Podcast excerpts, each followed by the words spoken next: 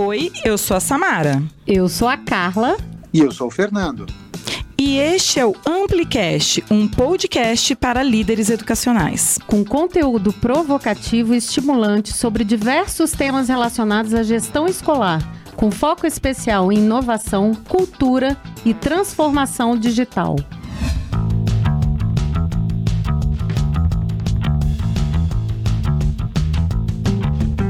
Estamos de volta no que eu vou chamar aqui, Carla, de parte 2. Hoje sem o Fernando, porque é a parte ele... 3, né? Eu acho que a gente já tem outro de onboarding também. Hoje a gente está sem o Fernando porque ele estava no trânsito, caiu, voltou, não voltou. Então estamos aqui, eu e você hoje, Fernando. Nós duas. Você vai escutar o nosso podcast e dizer pra gente se ficou legal, hein? A próximo tema é do Fernando, né?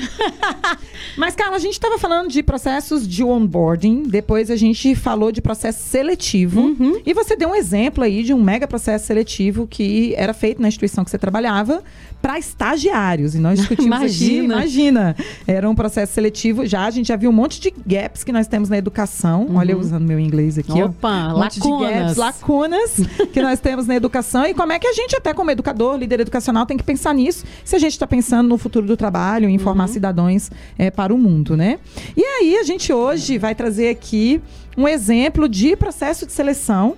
Eh, que você acabou participando meio que paralelamente, te ligaram, né? Só. E aí, eu queria que você falasse um pouquinho, porque é de um grande grupo.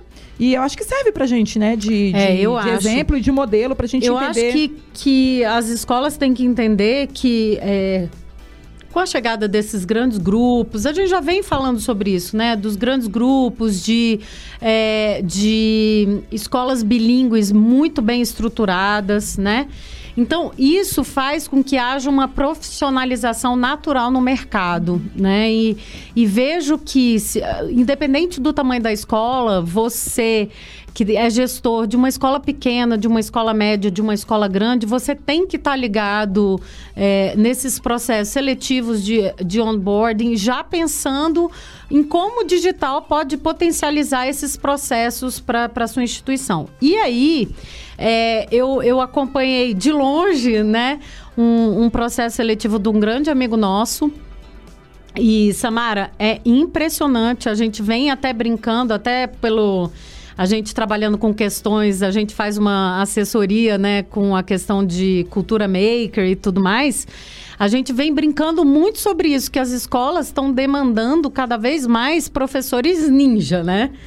Que é Eu assim. não vou nem falar aqui do valor de hora-aula, porque vamos falar de polêmica, é valor de hora-aula É, no Brasil, falar né? disso, né? Mas, assim, fora o valor da hora-aula, É. e aí também para você que é líder que está ouvindo, os grandes grupos educacionais estão chegando e, em geral, é o que você falou, É. profissionaliza, por quê? Porque, em geral, eles vão oferecer uma condição de trabalho que é interessante para o educador também. Que é interessante. E, e, na verdade, esses grandes grupos, até pela forma como eles fazem o processo seletivo e o desenvolvimento profissional desses educadores, eles viram objeto de desejo, Samara. Viram. Eu vou falar aqui. Vários, né? Vários já abordaram a falei. gente, né? Eu tenho, eu tenho sido abordada, Carla, regularmente. Todo mundo me pergunta: Ah, você conhece o grupo tal que tá indo lá? Você conhece o grupo? Eu, gente, não conheço grupo nenhum. Vamos deixar bem claro que não amplifica. É. né? Não, não pertence a grupo nenhum, mas na realidade, é, o que a gente conhece, na verdade, são educadores inovadores que tem no Brasil inteiro e que muitos deles trabalham nesses grupos educacionais. Uhum. Então a gente conhece o perfil de educador que esses grupos estão em busca, É. né, Carla? E é um educador ninja, tá? Ninja. É, ninja. ele tem que ser, é, ele tem que ser ex- excelente na área, na disciplina dele. Ah, então, a né? área técnica na tem que área ser um cara técnica de conhecimento tem que ser um cara, uma mulher sensacional, né? E, é, esse, esse educador, essa educadora é, tem que Tem que ser bilíngue. tem que ser bilíngue. Não, eu ia falar por último, porque tipo assim, além de tudo isso, você tem que ser bilíngue, porque aí você tem que ser maker. Sim. tem- Você tem que é, saber, é, você tem que ser um letrado digital e saber de tecnologias educacionais para integrar no seu plano curricular. Você tem que ser um cara especialista em novas metodologias de aprendizagem Ah, e é, métodos claro, centrados no claro. aluno, no professor, na aprendizagem, Isso. Uhum. onde você quiser, porque tem nome para tudo. Então você tem que ser um estrategista. E, além disso, você tem que saber inglês para dar aula em inglês, né? Tá fácil Então dar aula, tá, tá fácil. né? Então, então, realmente o mercado tá ficando cada vez mais exi- exigente nesse sentido. E aí o processo seletivo também é, tem sido profissionalizado. Eu vejo a entrada desses, desses grandes grupos e de, de escolas bilíngues nesse sentido realmente levantando o patamar em relação a isso. Aí, Samara, como que é esse processo? Gente, é de tudo. Você começa, você tem que fazer o planejamento de uma aula que muitas Não, vezes primeiro que é digital, faz. igual é você todo, falou. O que, que eu falei? digital, Todo digital. todo digital. Depois é que vai para uma parte de, de aula mesmo, né? Eu vou te falar. Aí tem a parte da aula, Carla, mas é assim. isso mudou tanto que até hoje em dia eu ainda recebo assim: Samara, eu tenho uma colega que tá vindo de outra cidade, gostaria de trabalhar na escola que você trabalha. Você pode levar o currículo dela? Eu falo, gente, Não isso não existe. existe mais. Você tem lá no site da instituição que eu Uma trabalho plataforma. um campo que chama É. Trabalhe Conosco. Em geral, toda escola tem esse, esse cantinho lá. Você clica nesse Trabalho Conosco, você preenche É. e no final, Carla, eles perguntam: Você conhece alguém que trabalha na instituição que te indicou? Que aí vira referência, Aí né? nisso você pode dizer: Ah, foi a Samara, foi Uhum. a Carla, foi a Fulana. Ou não, não conheço ninguém nessa instituição, mas- instituição, mas estou interessado em trabalhar nela. Então, esse negócio de levar currículo. nunca, eu não me lembro a última vez que eu peguei o currículo de algum professor e entreguei na escola que eu trabalho, porque É. isso acabou tem muito tempo. É, e na verdade, eu, por exemplo, a gente já falou sobre isso, né? Eu, por exemplo, o meu é o LinkedIn, que se precisar eu tenho o PDF lá, mas enfim. Aí, Samara, o que que acontece? Nesse processo seletivo tem toda a parte de planejamento de aula, prova, tipo, uma prova super elabora- el- elaborada, assim, de umas cinco páginas. Aí você passa... De conteúdo ou de sobre educação essa prova? Várias coisas. Então tem De- provas sobre conteúdo, sobre o conteúdo que você vai isso. ministrar. E tem toda a parte cultural para ver se tem esse alinhamento cultural do, do que o professor pensa Então com tem um perfil a instituição psicológico, claro. educacional, né? Então tem, tem toda essa parte. Aí depois que você passou por tudo isso, você tem entrevista com várias pessoas na instituição. Então não é só com o coordenador pedagógico da sua área que você vai atuar, não. head da, da, da instituição educacional. Tipo, não é só o coordenador pedagógico, o supervisor, entende? Isso, Carla, vai ficando gente pra trás nesse processo? Ixi, vai, Então, vai tipo, fazendo uma triagem. Então, Do momento que eu, passa- que eu me cadastro no site da instituição. são várias etapas. Até chegar na entrevista, por São exemplo, um monte de etapas. gente já ficou pra trás. Isso, então, já ficou pra tá. trás. Depois da entrevista, se você fez uma entrevista bacana e tal, aí você dá uma aula que você tem um professor junto que é um mentor, mas você dá uma aula, não é? Porque, por exemplo, na Thomas, quando eu entrei, eu dei uma aula pro grupo de coordenadores e supervisores que agiam como se fossem adolescentes, tá? Nesse caso, você entra numa sala de aula real. Uau! Não acredito. você dá- Uhum. Então você entra numa sala de aula daquela instituição que está tendo aula convencional. Você tem um mentor, que é um professor, que é o professor regente daquela turma. te ajuda a preparar uma aula para essa turma ajuda e e depois tal. vai lá e dá aula. Você vai lá, ia te amar. ajuda sim, né? Na verdade, você prepara, o professor Tá. mentor tá Mas ali para tirar qual é o dúvida, o perfil da turma e tal. Aí você tem que dar 20 minutos de aula e depois passar a bola pro professor da turma. Não, gente, Tá? essa realmente é novíssima. E aí, não acabou por aí. Depois que acabou isso, a referência da pessoa vem depois. Então aquelas referências que a gente coloca profissionais e É, tipo comerciais. assim, que vai tá? começar. Você começa pelas referências? Não. É a última etapa só para quem passou em toda essa. Só quem tá na parte final do processo. Uau, então eu fui E até aí- o final, a galera gostou de mim. E a referência, não é para dizer se você, tipo assim, se vai validar a sua con- contratação ou não. A referência é. Olha como a mudou, referência hein? não é você me indica, Samara, pra trabalhar Não. aqui? Não, não é nada disso. Como é que é, então? A referência é o seguinte: você fala dos pontos fortes e fracos é, do educador. Os pontos, pontos fortes é o que a instituição vai poder contar com você para potencializar programas, projetos pedagógicos, certo? E os pontos fracos são as questões é, do educador que vão ser trabalhados em um programa de desenvolvimento profissional continuado. Uau, então a gente agora tem que pensar muito bem quando dá essa indicação. Porque assim, imagine, eu, né, eu sou educadora, se eu estivesse fazendo processo seletivo num grande grupo desse, eu daria você o seu nome. pra me Opa, indicar. ainda bem. E eu também te indicaria. Eu acho que eu te indicaria de olhos de fechados. olhos fechados. Ó, pode ligar lá pra É. Carla Arena, que ela é minha referência. Mas eu acho que mais do que isso, né, Carla? Porque, em, em geral, a gente indica chefe. E talvez um colega de trabalho seja legal indicar numa situação como essa. Porque, Uhum. às vezes, alguém que você trabalhou em parceria em algum projeto na instituição que você está é que vai poder dar uma É. referência e dizer assim, olha, né, a Samara, ela, enfim, quando a gente precisou fazer projeto junto, ela me ajudou, não me ajudou, enfim. Uhum. Então eu acho que fugiu, é, ficou bem horizontal. Eu gostei. É.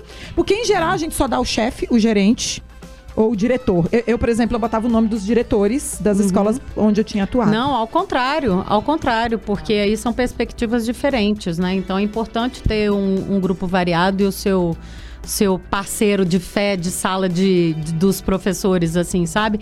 Então, Samara, eu acho que o que fica bem claro nesse processo seletivo é que essas instituições educacionais, o que, que elas estão pensando? Em ter e investir neste professor e diminuir a rotatividade de professores que a gente sabe que é grande. Então, é um processo que de cara está valorizando o profissional que eles são, entendeu? E aí, isso significa que é, o fato de que você passou por todo aquele processo, você está sendo valorizado como profissional, é, você tem, enfim, uma condição de trabalho legal e tal, é, a, a retenção passa a ser muito maior. Então, você está entendendo que o processo seletivo ele acaba sendo mais estruturado, mais um pouco mais demorado e tudo mais. Mas o que você está garantindo com isso? Que a retenção é, nesse, é, por causa até desse processo, vai ser maior do número de professores, Carla, né? eu acho fenomenal você estar falando disso, porque esses dias, até conversando com um grupo de educadores, foi engraçado isso, né? É, porque sempre parece que a instituição escolheu a gente para trabalhar. Sempre parece que é um prêmio, entendeu? Trabalhar numa grande inst- instituição. Mas eu, eu, eu não enxergo assim. Eu acho que a gente também escolhe, Escolhe, trabalhar nos lugares que a gente escolhe. trabalha, né? Então, é engraçado que essa perspectiva muda, porque é, se, se você me perguntasse isso há 10 anos atrás, eu ia dizer, nossa, que sorte a minha que eu trabalho numa grande escola. Não. Hoje em dia, eu, eu a já me escola é sinto que tem, tem que o sorte privilégio, a a honra é que de sorte a nossa. professores né? super bem qualificados, É. porque na verdade o, o mercado está muito competitivo. Então, eu acho que o maior alerta para os gestores, Samara, nesse caso, é realmente de olhar tanto o processo de seleção quanto o processo de onboarding que a gente vem falando aqui, com muito carinho. E, claro, todo um programa de desenvolvimento profissional continuado. Por quê? E se ele perder esse funcionário, Carla? Porque o que eu percebo, assim, eu não sei, eu não sei, É, as escolas enganada. têm isso mesmo. É porque tem muito. Acho que não só escola. Eu acho que qualquer empresa, e, e nós somos empresários aqui também, a gente, é, é, a gente precisa olhar para o outro lado também. Por exemplo, quando eu invisto num educador ou quando eu invi- invisto num profissional, é, eu tenho que pensar que eu não estou investindo para reter esse profissional. Muito pelo contrário. Pode ser que o meu ambiente de trabalho que eu estou oferecendo agora seja realmente um ambiente para essa pessoa crescer para fazer uma outra coisa.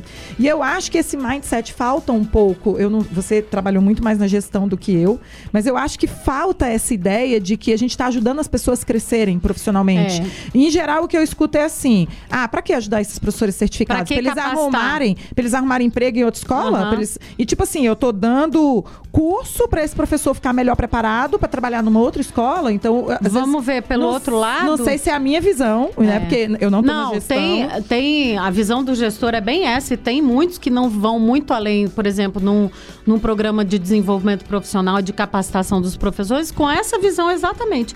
Para que, que eu vou pagar por uma certificação? Para que, que eu vou investir é, em mandar um professor para um seminário, para uma conferência, para, enfim, para estar se renovando, se daqui a pouco ele vai sair. Só que. Ao mesmo tempo que a gente quer reter esse profissional, né? Quer dizer, quer, quer manter esse profissional, porque ele é um bom profissional, a gente, quando a gente faz um processo de seleção e um onboarding e esse programa de desenvolvimento continuado é, de uma forma estruturada, de qualidade e tal, o que que acontece? Você, na verdade, tem que pensar no retorno no investimento, que é o ROI. Então, o quanto aquele excelente professor tá te trazendo de retorno e não é daqui a, a dois anos, a três anos. É o fato de que ele tá retendo aquele seu aluno, ele tá deixando o pai feliz. Então você cria uma fidelização da família, dos pais, dos alunos em tá na relação ponta. com quem está na ponta, entendeu? Então, eu acho que é esse o grande pensamento. É, é muito mais do que a retenção daquele talento, que eu acho que tem que ser pensado, mas que também a gente tem que desenvolvê-lo. Mas é o que eu ganho enquanto Mas gestor é com o essa retorno, é o. ROI que você tem naquele investimento que você está fazendo naquela hora. Porque isso se reflete agora, no seu presente e no seu futuro. Porque se você tem bons professores, o que, que acontece? Tua reputação no mercado aumenta e a competitividade é muito grande agora. Entendeu? Então, eu acho que Em geral, fica... É engraçado, Carla, que eu acho que a gente está mudando de patamar mesmo. Em geral, a competitividade, principalmente no mercado educacional, era o que uma escola tinha a oferecer como estrutura física. Então era computador, tablet, quadra, se tem, se tem ginásio, se não tem ginásio. E agora são os E professores, agora, né? a impressão que, eu nunca. tenho é que nós estamos em outro paradigma, né? É, no, no- no mercado educacional mesmo. É, é, E é engraçado que eu tenho visto esse movimento até dos pais. É tipo assim, quanto ganha esse professor? Tem Porque pai tem que pai que fala mesmo. assim, é um absurdo você pagar, sei lá, X reais a hora aula. É, E eu tô pagando e eu tô X. pagando Y, É. sei lá, né? E aí ele fala assim, porque essa pessoa. te- teve pai, Carla, que eu já vi em grupos de, de, de mães e de pais, o pai fala assim, mas essa pessoa ganha tanto por mês, não é possível que ela dá conta de pagar as contas. É. Se ela trabalhar 40 horas, o que não seria saudável.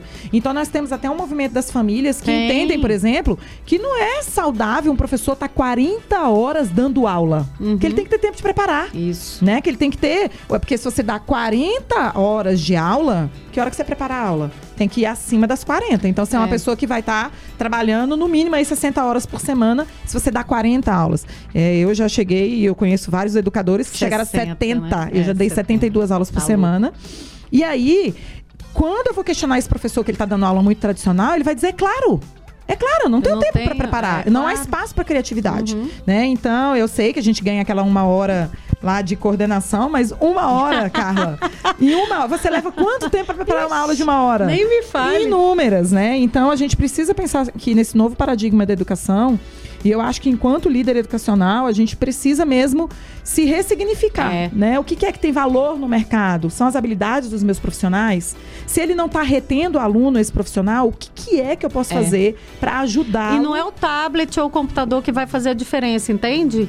Então, eu acho que a grande lição aqui, Samara, eu acho que é isso, a grande pergunta que a gente tem que fazer para você que está escutando a gente aí no carro, no banho, caminhando, no trânsito, no supermercado, é assim: o que que eu estou fazendo em termos de programa de seleção, de onboarding e de desenvolvimento desses meus talentos, que esse é o maior asset que a gente fala, né? O maior recurso que a gente tem numa escola e que realmente pode trazer uma reputação.